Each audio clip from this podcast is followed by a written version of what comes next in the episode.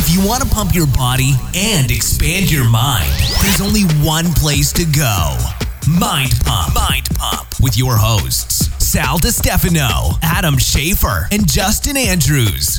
You just found the world's number one fitness, health, and entertainment podcast. This is Mind Pump. Right in today's episode, we actually did a review of another workout program. So, German volume training, very popular workout program. It's been around forever. And we actually borrowed lots of the principles of this program and many other effective programs to design our MAPS workout. So we actually break it down. We break down GVT training, do some critiques, give you the pros and the cons.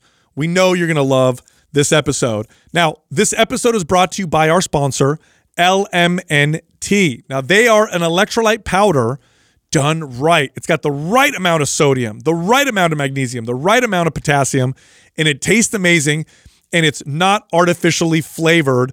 And I get better pumps and better performance when I use this product. Compare the electrolytes to LMNT to other electrolyte powders, and you'll see there's a huge difference. Also, because you listen to Mind Pump, you can try it out for free. So head over to drinklmnt.com forward slash mind pump. Just pay for shipping and get a free sample pack of their product. Also, all month long, all month long for the month of September, MAPS Performance and MAPS Suspension are 50% off. Go sign up or go just go check them out at mapsfitnessproducts.com. Just use the code September50. That's September 50 with no space for that discount. You know, one of the most I'd say common messages that we get emails because we get a lot of emails, right, for from people who follow our programs, they have questions or they make comments. And a common one, of course, and not to toot our own horn, but I'm going to do it right now anyway, is about just how effective the workouts are, and oh my gosh, I'm getting great results, and How this works really Sal well. is. Yeah, no, not not that specifically, but really just how effective the workouts are, and it's because we're geniuses. No, that's not why. The the reason why they're so effective, and this is what I tell these people, is that we. It's not like we invented uh, you know, workouts or what's effective, but rather we stand on the shoulders of giants, Of right? course. There are lots of effective programs that have been out there. Some of them came from the weightlifting world or the powerlifting world, sometimes even bodybuilding principles. And they're, they've been around for a long time and they've shown incredible uh, effectiveness. And of course, we've trained people for so long that we see what works and what doesn't work. And that's how we're able to put you know our programs together and make them so effective. Well, I think it's just that. It's that between the three of us, um, there's not too many, especially good programs out there that exist that one of us, if not all of us, has either one trained ourselves, read about, and or applied to, your lots of clients. clients. Yes. You know, a good pool of people so that we could then test and see like, oh, this works really well. Oh, this doesn't work well. Or, oh, I felt this difference. Oh, I didn't notice that. Or, oh, this makes a lot of sense. And so I think that's I mean that's really where that's where Maps is. Maps has been has been born from all of that experience, all that knowledge of others well before us because nothing that we created in any of those programs is revolutionary or new. In fact, that's actually one of the, the biggest critiques that we always have to deal yeah. with when we when we get people the first thing they do if they open it and they're used to, you know, fancy programs that are have weird exercises and are unique. They're like, "Wait a second, these are like the most fundamental movements. I already know all these Well, exercises. even then, we've experimented with all those new concepts and a lot of the you know flash of the pan type of things that Mm-hmm. come through, and realize like uh, you know the efficacy of those things. Like it's you go always go back to those fundamental principles that you get from uh, specific types of programming from the strength world, from the bodybuilding world that actually work with your clients. So like just stick to the basics. Yeah, and they and they stand the test of time, right? Um, and one of the cool things about you know because we're all old enough to remember the fitness world before the internet and after the internet, and there's been some changes. One of the changes with the internet is you get lots of people can come together and communicate. Well, this works and this doesn't work. And so, old training methods or programs, which in the ma- the, the fitness space that was dominated by magazines, oftentimes would get hidden because the magazines there was no they didn't make any any money promoting some of these basic things. Like why would they why would they even promote them? They're not going to be able to sell supplements with them or whatever. But when the internet came along and you got you know fitness forums and stuff, people were like, you know, this old training method, I tried it and it works. Someone else is like, oh my God, this is really effective. And you see some of these stand the test of time. And so, what I'd like to do, and I don't know if this will become a series, but I'd like to kind of cover uh, some of these programs that are actually really good and that some of the the concepts and program that we applied in maps came from some of these old programs that we kind of learned from. I love this idea. So the first one, and, and this is a popular training program. It's been around for a long time. I can remember certain bodybuilders talking about borrowing concepts from this particular type of training in the 80s in, in, in, in particular. Uh, the, this program is called German Volume Training, or GVT is how you'll pe- see people refer to it. And we've actually gotten over the years quite a few questions about GVT. I'd say it's top five. I'd say it's top five that we get asked about, like what we what we think about this program. Yeah. And I, I remember the first time that I, I I went through it, and I never like I never bought a a program or a book that was, and I followed GVT. Like I remember reading all about the principles behind it, and like going like, oh, at this point in my career, Yep. a lot of the stuff made a lot of sense. And I'm like, oh, this is cool. So I've always applied uh, the principles uh, of GVT, and I've had great results from it. So it's definitely up there with one of my favorite programs outside of maps that that's out there on the internet. Yeah, and I'd, I'd like to break it down. Now, obviously, I think it originated uh, in Germany. Um, I did. I first did GVT uh, years ago. I think I was like 19 years old, and I read about it. And I can't remember what bodybuilder talked about applying some of the principles. And I thought this is so simple and basic. And then I thought, well, I, I wonder if something simple and basic like this can have some good effects. So I have a lot of experience uh, with GVT. I actually applied a lot of the principles throughout the years in my training and some of my clients' training. So let's kind of run down the the principles of of GVT, um, German volume training, and you know the pros and cons, I guess, uh, of each of them, and why you know why we borrowed some of these uh, some of these concepts. So. The first part of GVT, if you ever follow German volume training, one of the things you'll notice is that there's a heavy emphasis on fundamental primary movements. Yeah, handful of exercises. Yeah, so The like main there- ones. There's a lot of focus on squats and deadlifts and overhead presses and you know bench presses and rows and just some of these basic you know exercises that we've talked about so many times on the show as being you know the most bang for your buck exercise. They're just so effective at building strength and muscle in comparison to other exercises. Which, by the way, this is the critique that we get about maps. This Yes. is what one of the first things I remember when we released Maps Anabolic. That Especially Maps Yeah, Anabolic. because Maps Anabolic has mostly this. This is what it is built around. The whole thing is really built around these core compound lifts that give you the big, the biggest bang for your buck. And the idea for us, and that's why it's the first program, is listen, if we're getting somebody who is either one never lifted or has been out of the gym for a long time and they're starting their routine. These are the core movements that they should build their entire routine on, and it should stay that way. Like this should be the core. Now, there's lots of value of going outside of that down the road, but they definitely don't ever want to stray too far from these movements because they'll forever reap benefits Dude, from it. I as I, I the first time I figured this out, you know, I was a kid working out, wanted to build muscle, and you know, I was one of the few people my age who actually thought that I should train my legs. I know a lot of guys when you start working out, you don't even think about working out your legs. It's not beach muscles, but I wanted to work out my legs because I was just I was skinny all over, and I knew I'd gain more weight if I did that. So I did leg press and hack squat and leg extension and leg curls and every leg machine in the gym. And I did, I got some gains and I gained some strength and, you know, it was okay. And then, and I talk about the story because this was just so impactful. I was in there working out and I'm doing leg press and I am intense, man. I am a kid and I'm going after it. And there was this group of older power lifters and they were squatting and the whole leg workout, right? So my whole leg workout took an hour and I did, I don't know, seven different exercises. All they did was squat. was squat. and these guys were jacked. They were some of the biggest dudes I'd ever seen in person in my entire life. And they noticed me because the intensity that I was applying, just like I do now as an adult. Right. You see a kid working out really hard. You normally go over. That's normally the kid I go over and say something to. Yeah, because I'm like, oh, that's great. You know, that's they're putting so much effort. So one of the guys comes over and he's like, man, what you're really going hard. I was like, what's your goal? I'm like, I'm trying to get big. And you know, he goes, why aren't you in the cage? And I'm like, why? Why should I be in the cage? He goes, just squat, just do squats. He goes, here, come over here. Let me have you do some squats and see how you feel. And I did. It was the first time I ever did them. And he said, here's what I want you to do.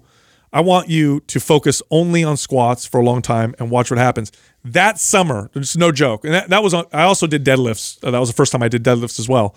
That summer, I gained 12 pounds, which is a lot of weight for Literally a- just like- squatting and deadlifting. Oh yeah, I was like a 16 year old kid. I remember, I think, or 15. I went from sophomore to junior year, and I showed up, and everybody's like, "What happened to you?" And that's the first time that I learned that some extra, not all exercises are created equal, and I could do four exercises, and they would not equal the effectiveness of this one super effective exercise. Speaking uh, too from like an athletic perspective, and in in the athletic world, uh, I feel like it really shifted um, away from these fundamental type of core lifts that really uh, generate the most amount of force, which um, I think athletes have have you know unfortunately strayed away from because of the the coaching and the programming because of this myth around like m- being muscle bound Yeah. and, and being too big and not being as as functional and really where uh, th- this applies the, these these basic type of exercises do the best job of building overall strength in comparison to a lot of the functional exercises athletic specificity type of exercises um, which was really what the athlete pulls from uh, and then builds upon so if you don't build upon this core foundational strength you're not going to be at that peak level that you could achieve Well, this is so core. It's so important that quickly I'll dismiss another program that somebody wants me to look at when I see this is missing. totally. Like I don't even need, Easy. I don't even need to read the whole fucking thing. If you hand me the first couple days of working And you're not out, practicing these lifts and often? these aren't Yeah. in there, or one maybe is in there out, out of all, and like the rest is all these creative exercises that they've got that they put in there or different you know right away I'll, I will tell somebody this person doesn't know a lot about programming because they're missing some of the biggest bang for your buck movements and Yep. so to me that's one of the quickest ways to be able to look at a program and know okay and so and then the same is true that if I see that they have these in there okay now I'm intrigued I'm going to read further I'm going to go Exactly. deeper into this programming because if they already built it around the core I already know they're ahead of like 90% of the programs that are out there on the internet so Exactly. In fact, every program that people talk about by name as being effective muscle builders, not like, oh, bodybuilders work out, the ones that people always mention, this one of the things that all have in common is they do place a special emphasis on these core lifts. And this is one big thing that you find in the MAPS programs is they focus, I don't care which program of ours you follow, and they're all very different. All of them this is one component is that there's core lifts in there that you focus on because they just they just give you the most And I, I think it's important the audience knows too. Like I, as being completely transparent, I mean, as a young kid and trainer, even I, I strayed away from that for many years. It wasn't until way later did I come back and, and realize Totally. and apply it to so many clients. We talk about on the show all the time about we were we were better to our clients than we were ourselves with training because I fell in that trap of doing all these crazy exercises all the time and neglecting these core movements.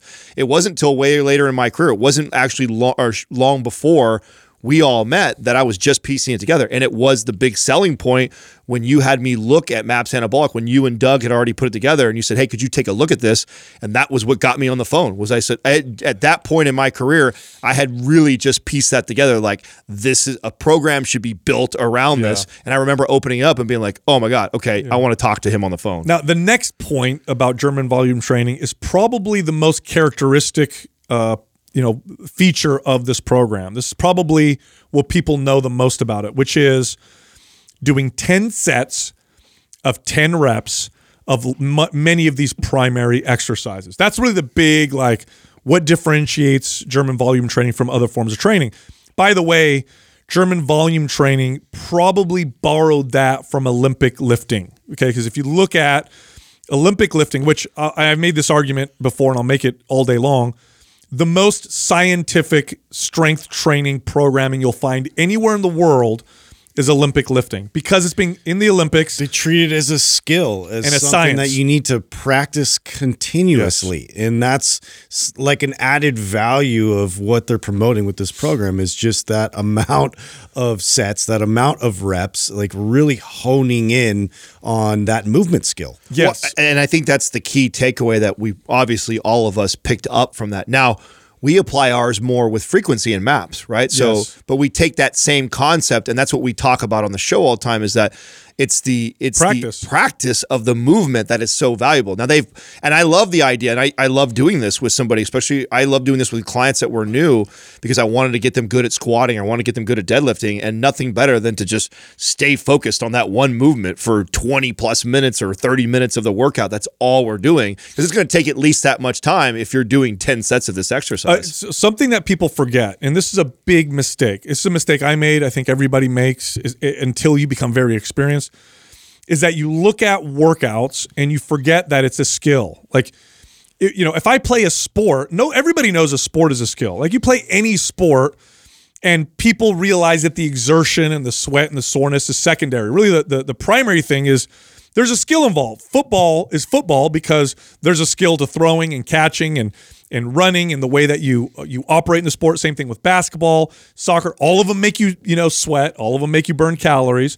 But what makes soccer soccer and football football and basketball basketball is the skill, right? All of a sudden, you go to the gym and it's all out the window. It has nothing to do with skill. It's all about hammering my legs, hammering my It's shoulders. about getting through it. It's about soreness and sweat. You see this with uh, running. People do this with running all the time. They say, "Oh, I'm going to start getting in better shape. I'm going to go run," forgetting that running is a skill. And so, what do they do? They go and run until they're tired. Form is crap, terrible biomechanics, and this is why running is has one of the highest injury rates of all forms of exercise. It's not because humans weren't made to run. In fact, we evolved to run. We're the best running animals on the planet when it comes to distance, but it's a skill. And if you forget that skill and you don't treat it like a skill, getting better at it, you're going to hurt yourself. It's not going to be effective. The same thing with exercise. How do you get better at a skill? You practice it often. So if I want to go in the gym and I'm going to work out and I want to do, I'm going to work my legs out and I know the best exercise is squats and I should get good at squats. So instead of doing two sets of, you know, a bunch of different exercises, what if I did 10 sets of just squats, right? You get better at squats very quickly and you get a lot of that return from the squats. This is again one of the most uh, characteristics things about German volume training, and I think this is the one of the primary reasons why when people try it, they're like, "Oh my gosh, I get tremendous gains." What did what was borrowed in MAPS? Adam, you hit the nail on the head.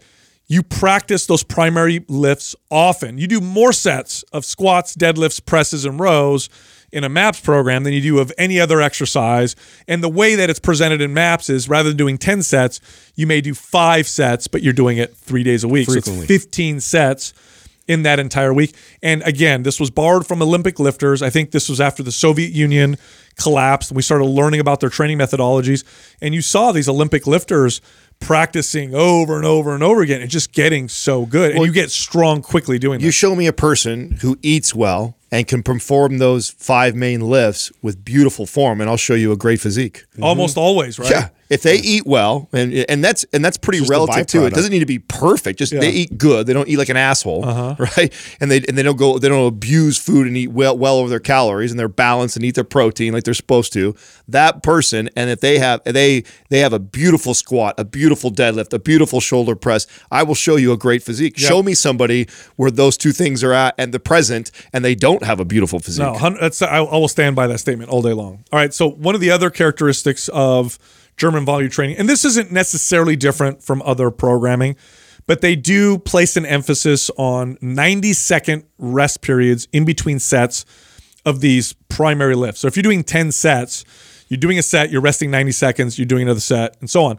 They do say 60 seconds for what are called accessory lifts, which are like more of your isolation lifts. But otherwise, otherwise they do place an emphasis on about 90 I'll, seconds. I'll tell you where that's very different. This was one of the things we talk about assessing a program pretty quick and then dismissing it. This was one of the things that made me dismiss CrossFit so fast was because they didn't put emphasis on longer rest periods Yeah. with these compound lifts. That is one of the things, and I think that's actually a very important staple uh, point that they make in this programming is that when you're doing these compound lifts, you should be getting adequate rest. Could you do it in 30 seconds back to back? Yeah, you could.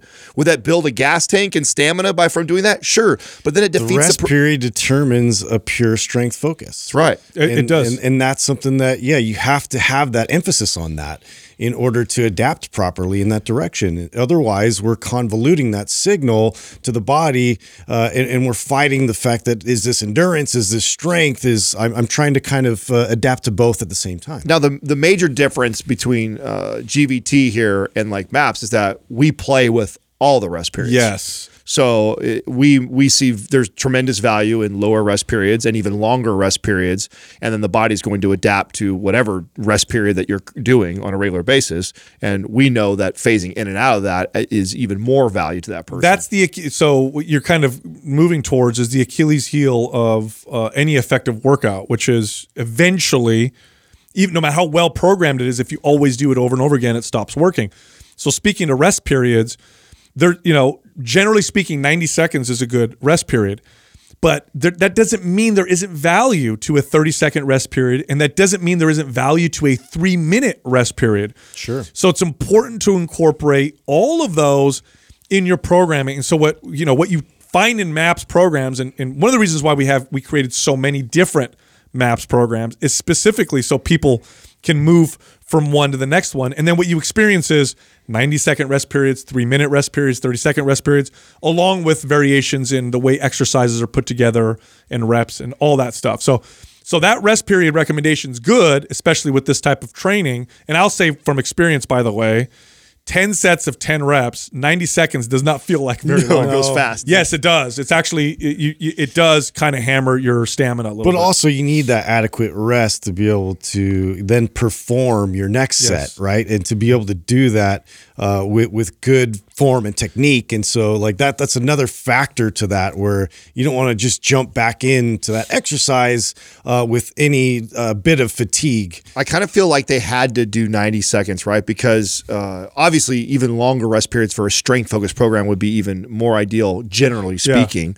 But you extend a, a program that's built around 10 by 10 and you do two minute, three minute rest. Imagine how long the workout's are. Long. Yeah. So It's a you- long workout. Yeah. Now you got a three hour workout. And so I think 90 seconds is probably the minimum amount of rest that you'd want to give this this type of training. or the maximum Yeah. also, yeah. Right. And so I think that's that. And because you go much longer, then it's going to extend the, the Oh yeah, pro- Uh, program th- out. These workouts actually take a while. They don't look like it because there's one exercise, you know, or two. You're doing Well, like that's three why they have to condense it down to the, the biggest bang for your buck exercise. Well, yeah, if you do two, just two of these foundational movements in a workout, Yeah, and you're doing te- it's 20 sets. Yeah.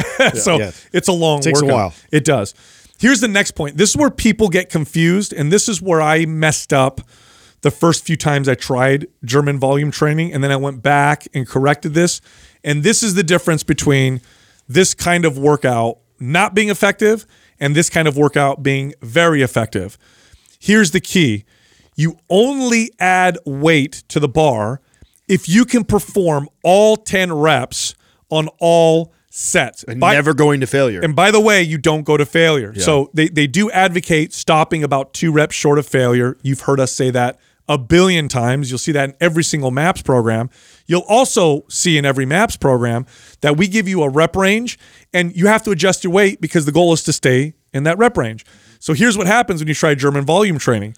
You go to do your 10 by 10 and inevitably you you miscalculate. yeah, you think you think I'm going to pick a weight that I could easily do 10 to 15 reps, which you're not factoring in as rep or set six, seven, eight, nine. You're going to be fatigued and you're going to have to start. I normally tell people half. Yeah. So Yeah. if you got a weight it's much lower than you think. If you got a weight that you know you can move 10 times relatively easy, easily get to 10, you know you can get 10 right now, cold or whatever, 50% of that. Yeah. Start there because you're going to be surprised when you get to sets seven, eight, and nine that you're going to be struggling to get 10 out. I actually, I did a. I remember a workout where I did this. I said, "Oh, I'm going to do this with deadlifts. I'm going to do 10 by 10 with deadlifts," and I picked a weight that I thought I should be able to do 10. It wasn't 50 percent, right? So I didn't think to myself, pick a weight I could do 20 with. I thought, eh, I could do like 15. That should be good for all 10 sets. And it's it was one of the most. It was one of those workouts that you remember because it set me back like two weeks because it was just too much. I, after I was done, I remember, and of course, you know, when you put it in your head, like, I'm going to finish this workout, I did. And I was fucked for a while. In fact, I couldn't deadlift for like two weeks. And it was a learning lesson to me, was like, okay, you, when you're doing something like this, you got to make sure you start easy. And so now people, here's the peop, the question people will, will will have, and they'll have this with some of our programs is, well, the first sets are easy then. That's okay. Yeah. You're training the central nervous system just as much as you're training the muscles, and that volume adds up. And believe me, it makes a big difference. And it doesn't mean that those early sets were a waste of time. They're also very valuable. So the way it feels is easy until it's not anymore by the time you get to like you said set six or seven i can't remember if it was gvt that was the first place that i actually read um, somebody actually advocating for two reps short of failure. It might have been GVT. I can't remember if it was or not, but I do remember this being one of the most uh, pivotal moments or game changer moments in in my career was actually doing that because up until this point, I was always training to failure or using a yeah. spotter. And I thought, oh my God, doing a whole workout where I'm stopping two reps short of failure, oh, I'm not going to get the results. Yep. And I remember getting stronger and stronger every week, every day I came back to the gym by doing that and forever changed the way I look so at this is psychologically challenging. Totally. Right? Because it's a very much of an ego check because you realize you really do have to reduce that load. You have to reduce the weight to get through and perform it correctly. Yep. So uh, to, to not do that because we've been drilled in our head by like so many different marketing machines out there that we need to to put and exert as much uh, effort as possible every single time you're in the gym and lifting. And so this is like very much more cal- calculated, methodical, scientific, and so you just have to you know come into it with that. There's two ways you can apply this. One is much more advanced, will hammer your body more. The other one is probably more appropriate for most people. So here's the first one your weight adjusts with each set. You're always stopping two reps short of failure. The cons of that is it's you're doing 10 sets of two reps before failure is hard and figuring the weight out can be difficult. So if you're advanced and you know your body, you might be able to do this. Here's the other way of doing it. It's more, more appropriate for most people. Start with about 50% of the weight. In other words, start with a weight you know you could do 20 with and then just stick to that and do 10. So that means that the first four or five sets are easy. And then you start to get to two reps before failure towards the end of that particular That's 10 right. set That's you know workout. That's best for most people. You'll see that in some of our programs where like MAPS Powerlift for example uses percentages where you start to use that. In other programs you'll hear us say in the program 10 two reps short of failure on every single set. Right. Both have value uh, although if you're doing this particular type of workout, I do think for most people start with the 50 60% of what you think and then just stick to that even though it's easy uh, in the beginning. All right, so the the next one, and so we already talked about the the starting weight, which I think is important. The next one is accessory exercises. You can put in accessory exercises in this type of programming. I've seen German volume training where they do no accessory lifts, so it's all primary lifts. Like you know, day one is you know squat and bench press or whatever, and and so on. And then I've seen others where they'll do that, and then they'll throw in like two or three sets of like you'll do a set of flies or you'll do, you know, some curls or maybe some rear laterals, that type of stuff. When you do the accessory lifts, German volume training says at the most do 3 sets of those 10 to 20 reps. I like this advice because that's exactly the way accessory lifts should be used. There's a there's a reason why they're called accessory lifts. They're a great way to add volume, get a little bit more of a pump, but they should not be the bulk of the volume of your workout. The bulk of the volume should be those main lifts. And what you find in MAPS programs often is exactly that. Unless there's a specific phase in some of our programs, there's a specific phase where we flip that on its head and it's primarily for the adaptation purposes. Well, the truth is, if you do a really good job and you're practicing and you get stronger in all these big lifts, you're going to hit all the secondary muscles too. So it's not like you do bench press, you get really good. it's not good. just at, your chest. Yeah, it's shoulders and triceps oh, yeah. are very much so involved in that. And let me tell you, if you see, if you never did a shoulder workout or a tricep or extra, another like a specific isolation exercise for shoulders or triceps, but you watched your bench press go up 50 to 75 pounds, I guarantee your shoulders and triceps get bigger. Oh, yeah. So that's going to happen as a byproduct of you getting really good at these lifts. So it doesn't take very much of this accessory. This was another thing that took me a really long time to piece together. As a kid, I was, and you know what? I'll tell you, being honest, what what kept me from this was the the compound lifts were hard.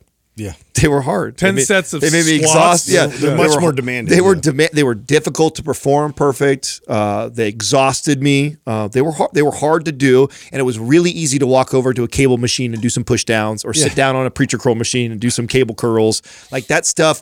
And I could do lots of it. So I felt like, oh, I'm doing a lot of stuff. So that's as good, but it's just not. You just do not get as much benefit from those core lifts. So building it mostly around that, and oh, okay, if I have a little extra time, I've got this accessory work. Yes. And this is actually more like how I train today. Many times I'll go in the gym and only do one or two of these core lifts and not do any accessory work. And then hey, on the days when I'm feeling really good, mm-hmm. I'm training all my I'm training my my foundational stuff and then I'm also touching some Yes. isolation exercises. Now, I do want to be clear like most things in fitness, there's truths, but there's also caveats. Okay.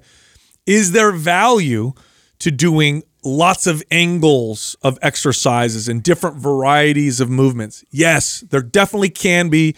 You see this often in advanced bodybuilder training where they go in and they do seven different exercises, hitting different angles of the muscle.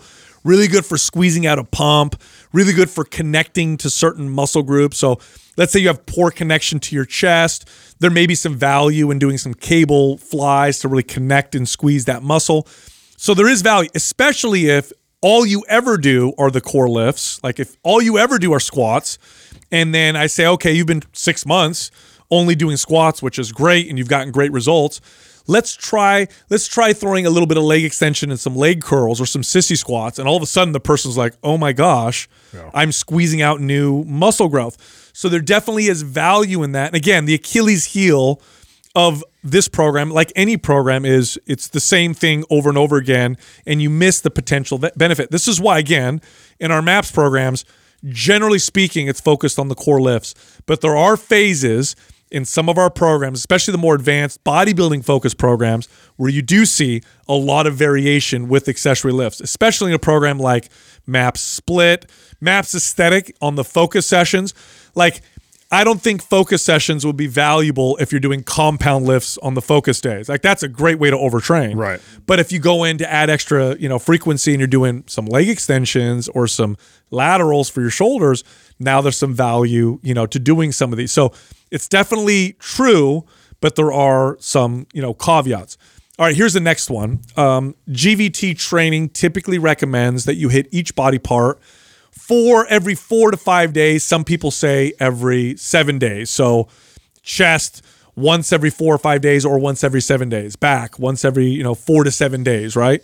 And the reason why they can get away from get away with this, only training, uh, you know, one time in a week, is because of how much volume they're Yes. doing. You know, Yes. hence the name. Now here's where I'll I digress a little bit or I move a little bit from. I see more value and I've seen more value in my clients with taking that volume and breaking it up and increasing the frequency. I just do. Now here's why, right? You're doing all 10 sets of squats in one workout. Let me tell you, that is and you're doing that once a week is very fatiguing. It's very challenging. There's value to it, but oftentimes form goes down. It, it fries your body a little too much. Your body starts to worry more about healing than it does with adapting. In my experience I, i've seen people get better results doing five on one day and five on another day so they're hitting the, the squats twice a week. Each time you practice the squats you get more you're more fresh and you have better form. Not saying you can't get value from the one you know 10 set workout but in my experience a little more frequency seems to be better for most Not people Not to mention the the time length of the workouts too to Yeah. get through is just like it, that all adds up when you're doing that many sets and that many reps and you're you're doing it with the appropriate amount of, of rest in between. Uh, you know, I found that um, a lot of times, it, you know, for people in their schedule too, especially to be able to break that up in chunks and then spread that out throughout the week, actually like plays a lot more, uh, you know, effectively within the way that they can approach it. Well, speaking of scheduling, this the main reason why I liked you know frequency two three times a week, and so if you do if you're hitting a muscle group two to three times a week, you are doing either an upper lower split or you're doing a full body Yeah. routine. That's basically what you're doing. And what I have found in my experience with training clients, especially, is the inevitable happens. Rarely ever does someone not miss a day.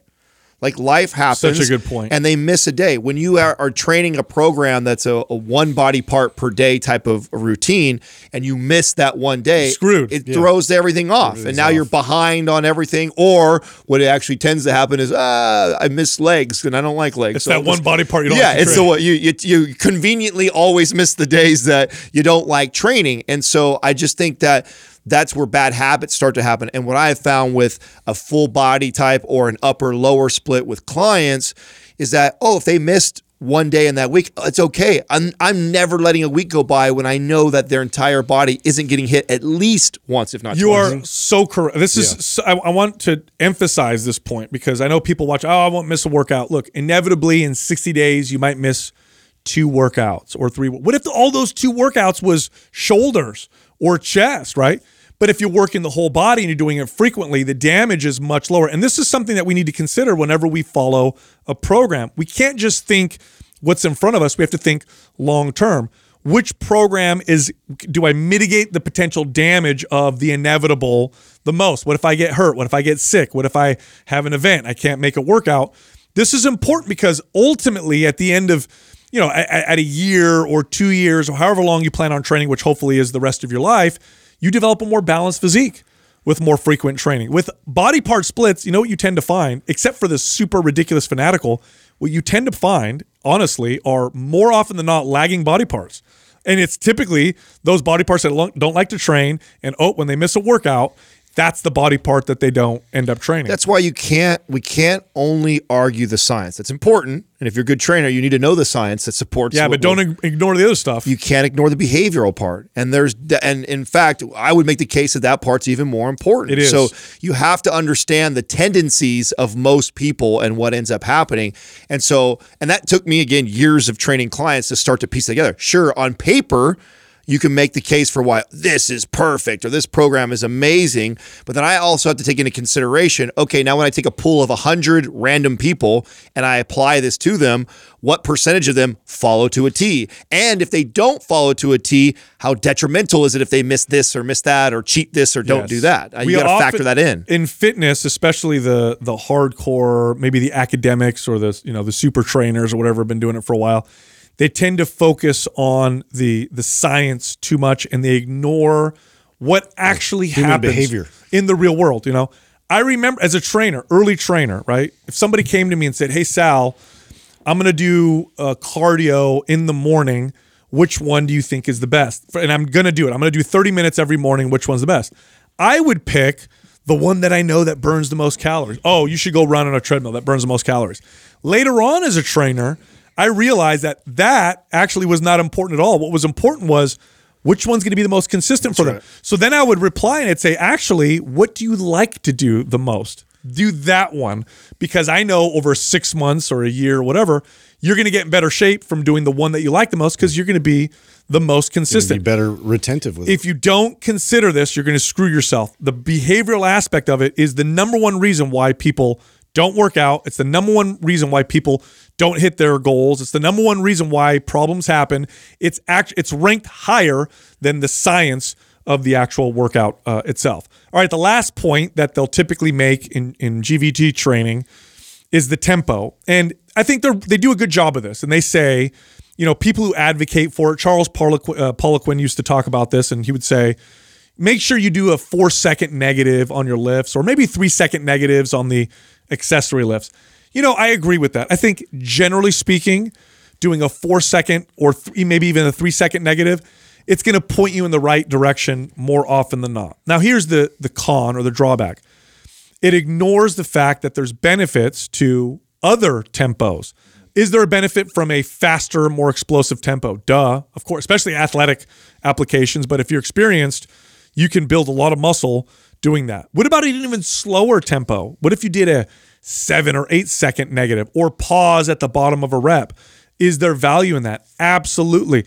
And we tend to ignore it when we only look at, oh, just three to four seconds and we miss this whole th- this whole other area that can benefit us. generally speaking, though, this is one of the things that I actually loved about GVT that they did put emphasis on this because a lot of programs don't put any emphasis on that. They don't or- say it at all, do yeah, they? they don't talk about it at all. And I remember from when I learned this, and then I went and applied it, and that, and I talk about it on the show all the time. Like I still to this day go go to the gym, You look try and find somebody that's yeah, show me a this four way. second negative. Go in the gym, and you will not. I definitely, if you might find a person, you won't find five. Yeah. you will not find a handful of people that are truly doing a four second negative, and that's so important to building muscle and strength. Yes, all the other tempos have value, but if you're not even doing one of the most important tempos to build muscle and strength, you're really missing out. So I remember going and applying and feeling like oh, and feeling my the workouts for like the next month. I was like, it felt like I just started all over again. Yes. Yeah, well, I just like the emphasis on that slow, controlled, Yeah. uh, because it, I, I just feel like it, it helps you to really focus in on what you're doing and be present in your lifts and, and really emphasizing technique and, and being aware of your body and the signals it's providing you. Uh, so again, with beginners, but also even advanced lifters, this is something that uh, you know creates massive benefit and also helps to break down muscles to rebuild them uh, quite effectively. Right. However, right, if you just do this, you are ignoring the value of other tempos. And there is value. I tell you what, if you've been working, especially if you're experienced and you've been training a while and you got good control, go try some explosive lifts. Tell me that you don't all of a Well, sudden develop some muscle. It's a perfect example of taking somebody. Probably bodybuilders are the closest to following this to a Yeah. Right? Mm-hmm. Like really doing a four second, you know, eccentric or negative portion of the exercise. Right? They they're probably the best or most consistent, I should say, Yeah. with that tempo. You take a bodybuilder who's never trained like MAPS performance type uh, style of Exactly. training, and it, it will completely blow and change their body because they've they've gotten so good at training that one tempo all the time that doing something more explosive will absolutely send a new signal to the body to grow and adapt. Yes. Now here's some here's some cons to uh, to D- GVT training. And again, I have a lot of experience following it and, and doing the programming. And now one is the Achilles heel of any program, which is eventually you do the same thing over and over again. Your body just doesn't respond anymore. So, like any program, mm-hmm. at some point you're going to probably have to move and try something different. For me, that usually look like the 60 to 90 day period. Usually after about 90 days, whatever I was doing, no matter how great it was, kind of stopped, you know, It sort of tapers off after a It does. And so again, if you if you look at our programs, if you were to, if you were to go to mapsfitnessproducts.com, you'll find a lot of different workout programs. We actually design them in an order that we'd like people to follow them. And Yeah. this is just our integrity as trainers. To be quite honest, if we just wanted to sell workout programs, the very first program we would have released would have been like Maps HIIT. Well, it's right? Very interesting popular. too because uh, I think the perception is that we created these programs just to fit, you know, certain types of people. When in fact we created all these different types of programs to expose people to more options of training that they need to incorporate instead Yes. of just sticking with the same uh, formula every single time. And and this is this is a mold we've been trying to break on this show is to expose people to value in pursuing completely different types of adaptations. On that point, I want to point this out since you went there and you said that. Uh, we do, because I get this question all the time in my DMs on the Mind Pump Media IG, uh, where the highlights are.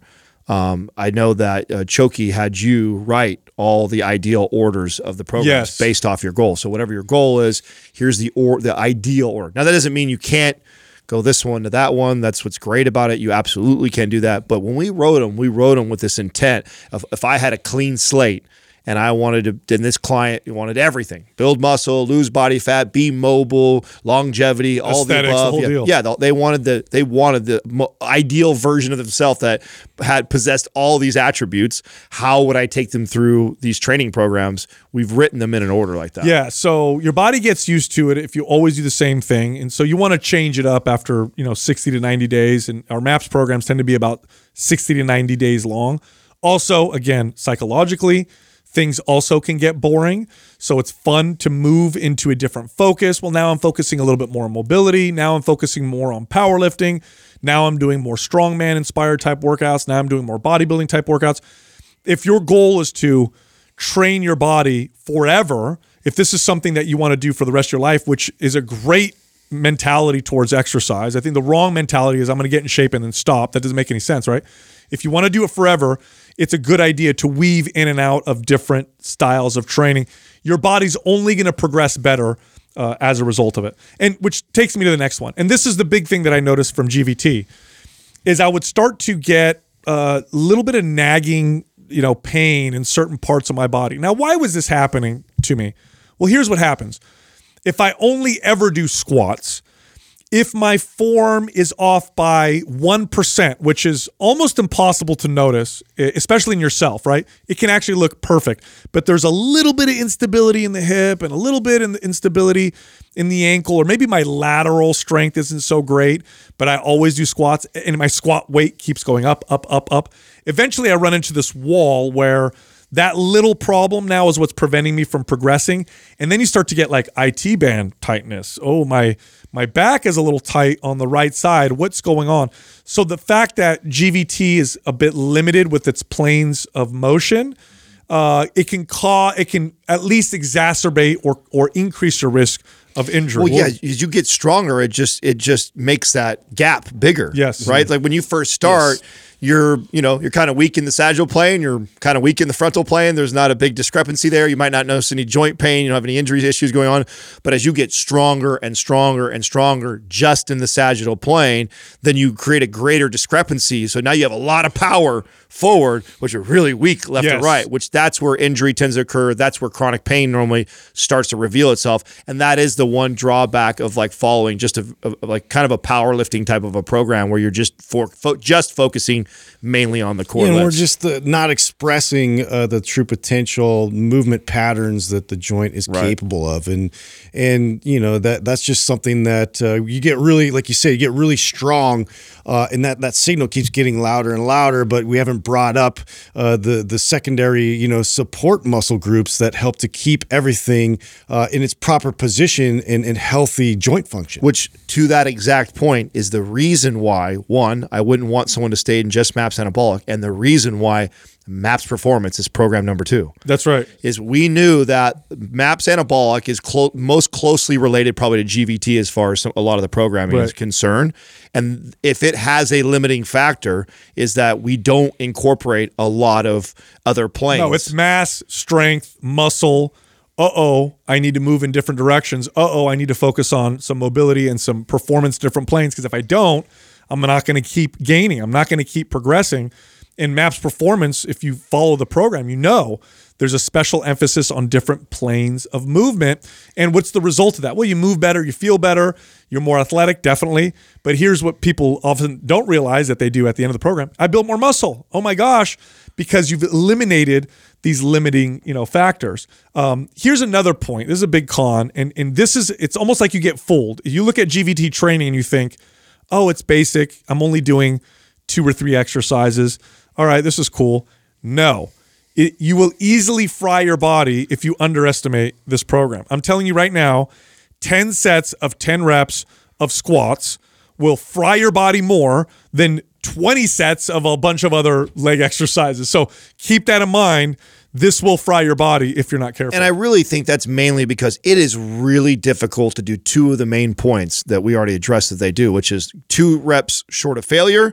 And then also when you're doing 10 sets of something, starting off at 50 to 60% Yeah. of Right. intensity. Picking adequate weight, like people really just tough. 50 60% of intensity does not register for most people if they're on set two or three and they're like oh that's really easy real hard for them not to slap more weight on there so it takes a lot of discipline to know that oh this is going to get progressively more and more challenging as we get closer to sets 10 so i'm going to stick with this weight even though it feels easy right now that's hard for people and because of that they always end up kind of pressing more than they should I remember a workout that you that you and Adam did together where you guys went and did squats. I think you put 225 on the bar and both mm-hmm. you guys decided Oh, yeah, yeah. let's just do 10 Let's sets of 10. going. Yeah, yeah. Easy. 10 sets of 10, no pro- By the way, 225 for these guys 10 reps is easy. Both of you could squat 405 pounds for a single or whatever. If you had to go as hard as you could for 10 reps, probably be closer to 315.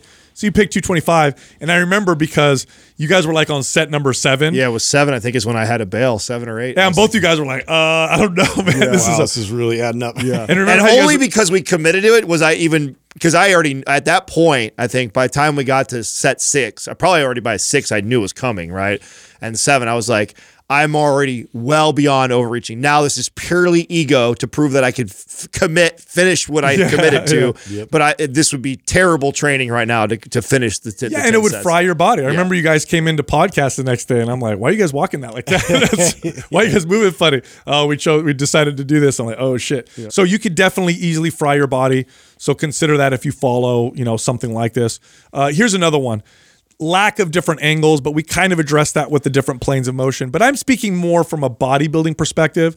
One thing that bodybuilding has brought to the muscle building, strength building world is the value of different angles. You know, Arnold used to talk about this all the time.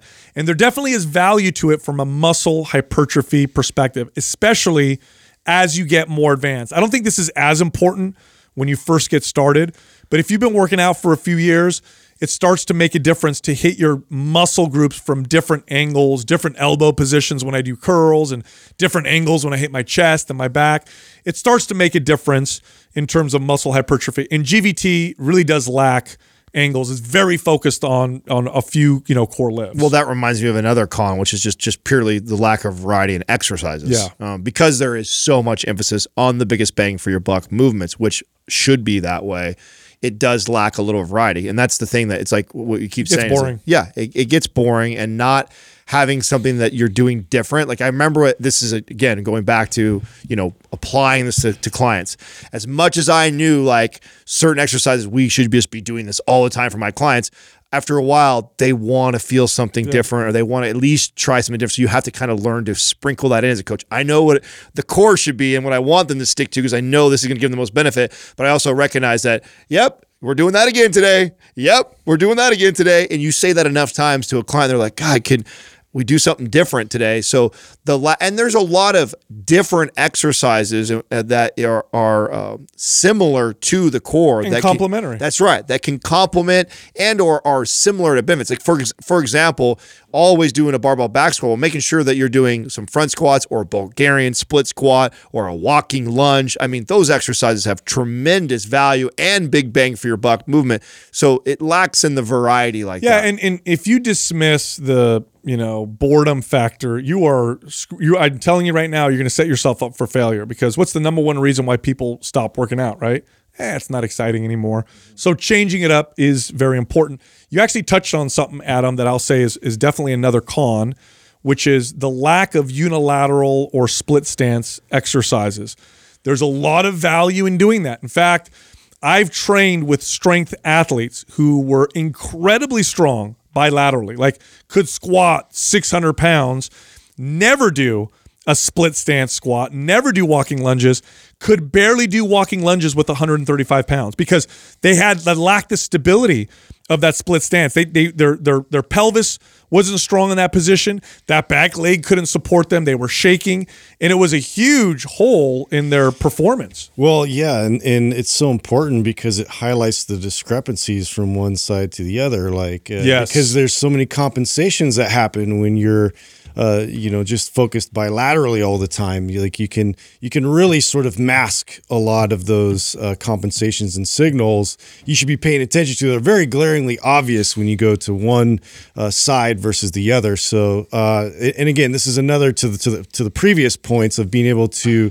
address uh, you know other angles and other things you need to incorporate to build support around the joints like uh, you know unilateral training does a great job of that Absolutely. So there you have it. Look, if you like our information, head over to mindpumpfree.com. We have tons of free guides there that can help you build muscle, burn body fat, improve your body composition.